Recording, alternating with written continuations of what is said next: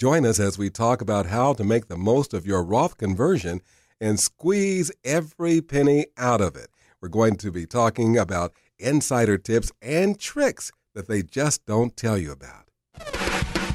Welcome to Leibel on Fire with Leibel Sternbach, the financial independence and retirement show dedicated to helping you build the life of your dreams as fast as possible with as little stress as possible. Ladies and gentlemen, it's time for Leibel on Fire. Hi again, everyone, and welcome to Leibel on Fire. I'm Freddie Bell, and I have the pleasure of sitting with Amazon's best selling author of Living with Financial Anxiety and also the book entitled Authenticity. And as we start, we want to let you know that you can get more information from the website yields4u.com. That's yields, the number four, the letter U.com. Leibel Sternbach, hello and welcome back. Hey, how are you doing today? I'm really excited. And the last time we were together, you gave us a lot of food for thought and an insight in how we can maneuver our money as if we're really, really heeled and really have a lot of money to, to work with. And as we're talking about Roth conversions this week, can you just reacquaint us uh, with what a Roth conversion is and maybe the steps you can take to make a Roth conversion happen? Yeah, so a Roth conversion, very simply put, is a two step process. Step one is we make a distribution from our retirement account. So this would be your traditional IRA or your traditional 401k. Step two is we then put it into something called a Roth 401k or a Roth IRA. And generally, the way this is as one step with your whoever's has custody of your assets right? Whatever bank you're at, whatever brokerage firm, they'll you'll fill out some forms and they're going to do it. But it's important to note that from a tax perspective, these are two separate steps that are happening. So what happens is you take that money out of that traditional IRA account and that becomes taxed. And we now have to pay ordinary income on that. And then step two is it gets deposited into this Roth account is a conversion. It's important that it gets coded as a conversion because a, contribution has different rules than a conversion. And when it gets converted, what happens is it can now grow tax free. And when we take the money out, we don't have to pay taxes on it. Unlike in our brokerage account, where we pay taxes when we sell the assets in our Roth account, we don't pay taxes when we sell those assets. So we can buy and trade and we don't worry about tax consequences there. And when we take the money out, we don't worry about tax consequences. But there is a caveat, and that caveat is there's actually two caveats. Caveat number one is that we have to pay taxes when we do the conversion. And caveat number two is we have to let it sit in that Roth account and marinate for five or more years. And the reason for that is simple. If, if Congress is going to give us this benefit of letting us accumulate our money tax free and take it out tax free, they want to make sure that we're doing it for the right reasons. They want to make sure that we are doing this for retirement and that this is actually going to be something that helps our economy, helps our country as a whole, and not just a tax dodge. Right. The purpose is that you're going to have more money in retirement. You're going to be able to support yourself better. You won't be a strain on the public purse. So we give you these tax benefits. So that, in a nutshell, is what a Roth conversion is. So just to summarize again, right? It's you take your money out of your Roth account or you transfer your money from your traditional IRA account into a Roth account. You pay income tax on the amount that you move over, and then you hold it there for five years. And then at that point, it becomes tax free. That, that, in a nutshell, is a Roth conversion. On his face, with that definition, it sounds as if a lot of people are getting into trouble because they're not following the process properly, it, not knowing the different conversion options. Is that something that you see a lot in your practice? Yes. So I especially see this with the do it yourselfers or with financial advisors who don't really understand tax consequences of things. So they, every financial advisor to get your license, you got to have some tax knowledge. But they're generally speaking, most financial advisors are not experts in taxes. They don't really understand how the tax system works. They understand the basics, not the nitty gritty. And here is the nitty gritty that can really make the difference, right? This is again why the wealthy pay so much money for accountants and they don't use TurboTax to do their taxes. it's because knowing the nuances of the rules is where you can really make money. So, one of these nuances that the rich take advantage of is that you get taxed on the fair market value of the assets you transfer. Okay. The now, fair market value. Yeah, the fair market value of what you transfer, of what you convert.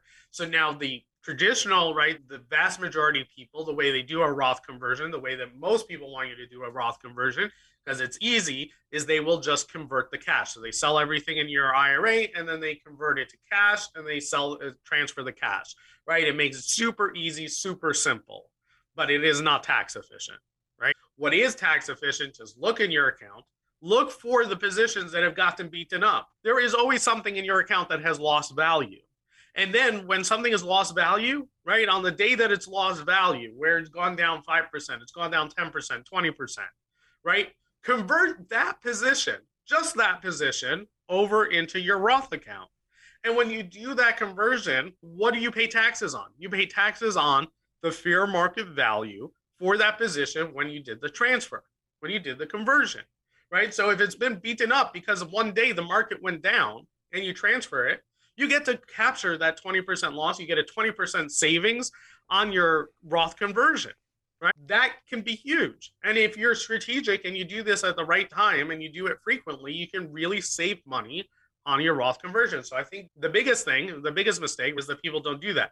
Now, the flip side, the other reason, forget about saving money, right? The other reason why you should want to do that is that you need to remain invested in the market, right? The number one rule about investing is that you want to be invested, right? Unless you have a very good reason, right? And part of your strategy is moving in and out of the market. For the vast majority of people, you need to be in the market for the days when it goes up and the days when it goes down. Because if you're not in the market, then you're going to miss out on those days where it goes up 5% and it goes up 10%. And that will really hurt your long term returns.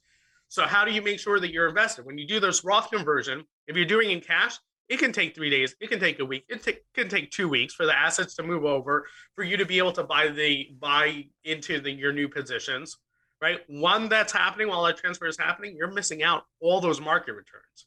But however, if you transfer the actual stock, the actual bond, the actual ETF, you transfer the actual position, then it doesn't matter what happens in the market because you're still participating in the market. Even though your stock shares are in the mail, it doesn't matter because you still own those shares. And so the price is going to be your price when it finishes converting. And so that's very important. Now, your accountant's not going to thank you for doing this because it's a little more complicated.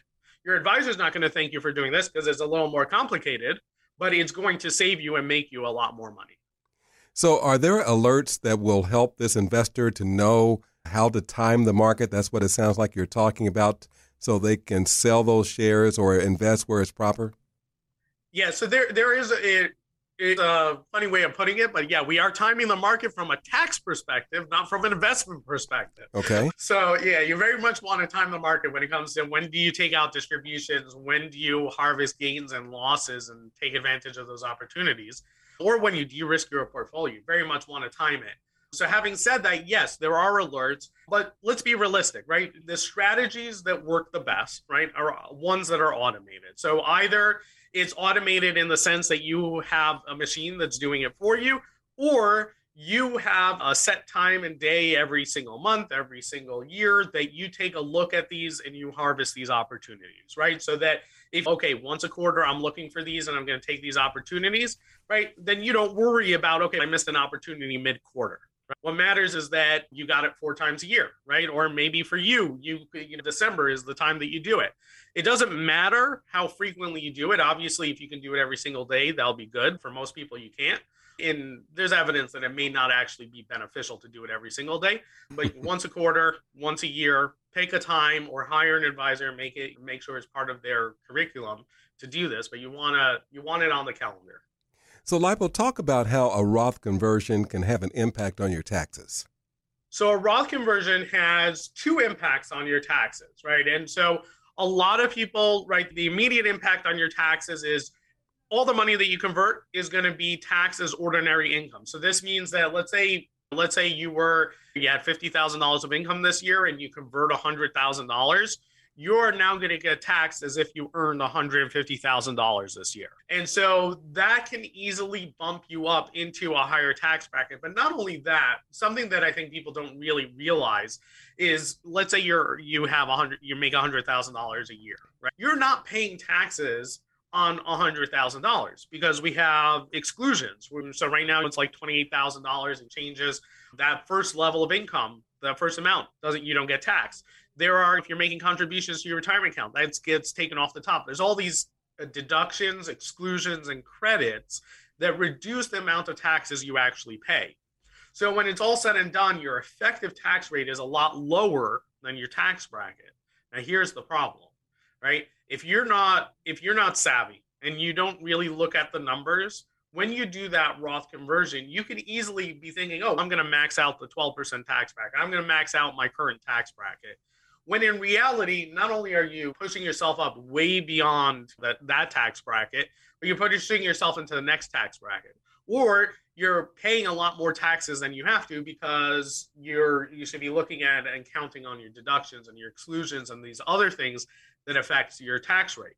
So you want to be very careful, right, when you do these conversions because it's going to be ordinary income. So it's going to be you're going to be paying a much higher rate on on the conversion than you would on your ordinary income that, that you're used to. Technically, it's just ordinary income, but let's be realistic, right? None of us really understand, other than people like me who are nerds and geek out on this stuff. We don't understand the tax code and really how we pay taxes. We just pay the bill at the end of the year. so you want to make sure to work with someone who geeks out on all these numbers and can help you maximize those the tax efficiency so you're paying the least amount in taxes. Makes a lot of sense. So, with regard to taxes, is it a good idea to use your IRA funds then to pay for the taxes, or should you find some other outside funds to do that? So, the traditional advice is don't use your IRA funds to pay for taxes because then you're funding your losses. Because not only are you losing money by paying taxes on the conversion, but then you're reducing your your savings even further by paying these taxes. So you're compounding your losses. Having said that, though, there are times where it's going to have such an enormous benefit by doing those Roth conversions up front that it doesn't really matter where the money is coming from. What matters is that the money later on is going to be tax free. And you want to take advantage of this low tax rate year that you're in, right? So, for instance, if somebody lost their job and now they're they're not earning any income, right? We can do a huge amount of conversions at a very low rate that they're probably not going to experience. Also, I see this frequently is you have these blue collar millionaires, right? Where they were working 30, they made 30, $40,000 a year for their entire life, but they've accumulated a million, two million dollars in their IRA accounts. Mm.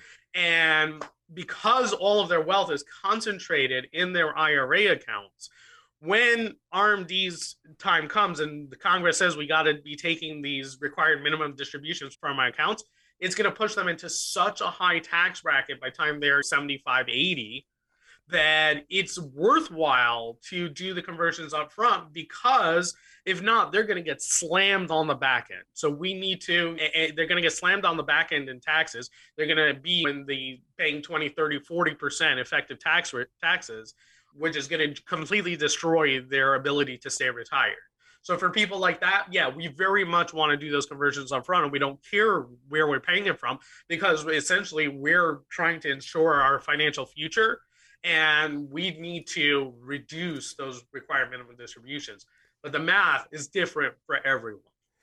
Leibel, unfortunately, we're out of time. If you'd like more information about what you've just heard about Roth conversions, go to yields4u.com. That's yields, the number four, the letter u.com. And remember, you can also pick up the book Living with Financial Anxiety or the book Authenticity. Join us next week as we dive into big questions. How do we get the most from Social Security? Oftentimes, delaying benefits is not the best option. Don't leave your hard earned money on the table. Leibel on Fire, join us next time.